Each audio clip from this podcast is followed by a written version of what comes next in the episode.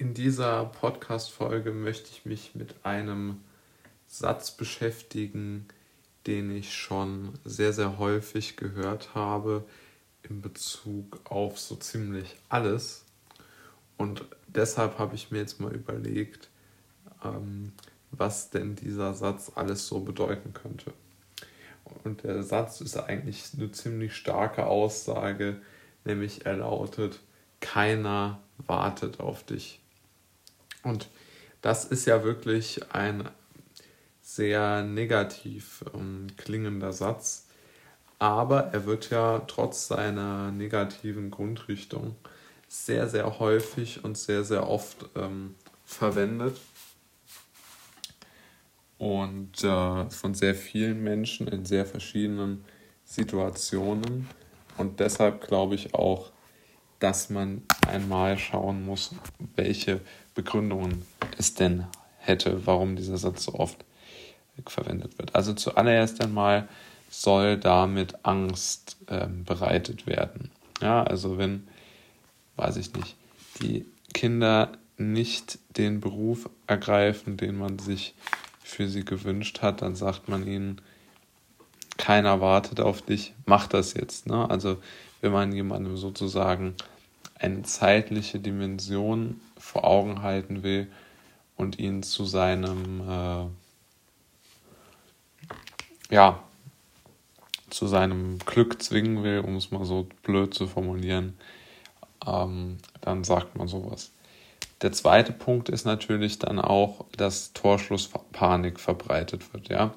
Also man, äh, man versucht das vielleicht nicht aktiv, aber es ist ja völlig klar, dass man durch ein solches Verhalten, also wenn man Menschen versucht so zu manipulieren, indem man ihnen so etwas sagt, dass man natürlich dann sie zu irgendwelchen Handlungen verleitet, die sie so vielleicht gar nicht unbedingt treffen möchten und dann einfach äh, eine solche, ja, dann zu einer solchen, ähm, einer solchen Begrifflichkeit kann man dann, glaube ich, schon greifen, weil einfach aus meiner Sicht ähm, ein, ein solcher Pessimismus mit der Aussage, keiner wartet auf dich verbreitet wird, dass man sich nicht traut, die richtige Option zu suchen, sondern ähm, dass man einfach übereilt und überhastet dann wird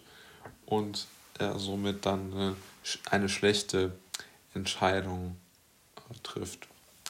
Und dass dieser, dieses keiner wartet auf dich wird auch immer sehr, sehr viel als Begründung für fremdbestimmtes Handeln eingesetzt. Ne? Also wenn jetzt jemand irgendetwas tut, was er eigentlich nicht tun möchte, aber es von ihm erwartet wird, dann ist eine sehr häufige Begründung, die man hören wird, keiner wartet auf dich, auf mich. Ja, also man sozusagen, man, dieser Satz meint natürlich auch, dass man kein, dass man keine Sonderrechte in der Gesellschaft innehat, sondern dass man einfach sich dem unterordnen soll, was einem hier gesagt wird.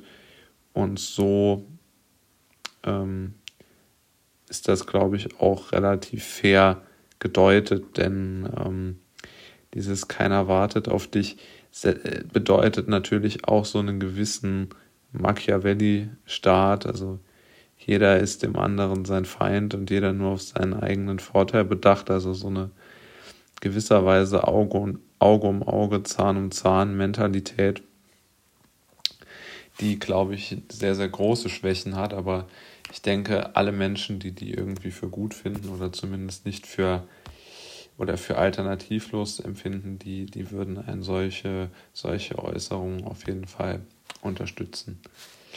Und ganz generell werden natürlich Menschen mit solchen Aussagen konfrontiert, die einen Lebensweg einschlagen möchten, der von dem, ja, von dem Lebensweg der anderen Menschen so ein bisschen sich unterscheidet, ja. Also wenn man ins Büro möchte oder irgendwie also einen normalen Job, in einem normalen Job arbeiten möchte, hat man vermutlich weniger Probleme mit äh, ja, sich etwas äh, aufspielenden Eltern, die dann solche Aussagen dann zu solchen Aussagen da greifen. Aber wenn man jetzt zum Beispiel sagt, ich möchte ja, die Schauspielschule XY äh, besuchen, dann wird man so etwas vermutlich zu hören bekommen wie dort wartet keiner auf dich. Ja? Also das ist eine ganz klassische Aussage zum Beispiel für, für so einen Fall. Kann man natürlich auch auf viele andere ausweiten. Das war jetzt nur mal ein ähm, Beispiel. Und ich glaube, abschließend kann man schon sagen, dass es sich bei diesem Keiner wartet auf dich um eine Kurzweisheit handelt, mit der die Menschen in den Wahnsinn getrieben werden sollen. Und äh, ja, mit, mit solchen Aussagen wird man das ja auch und kann da wirklich äh, kaum noch äh, kaum noch eigene Entscheidungen treffen, denn es macht natürlich einen Eindruck und man braucht dann Kraft, sich von solchen Gedanken zu lösen, die man gar nicht hätte, wenn man nicht diese Gedanken um die Ohren gehauen bekäme.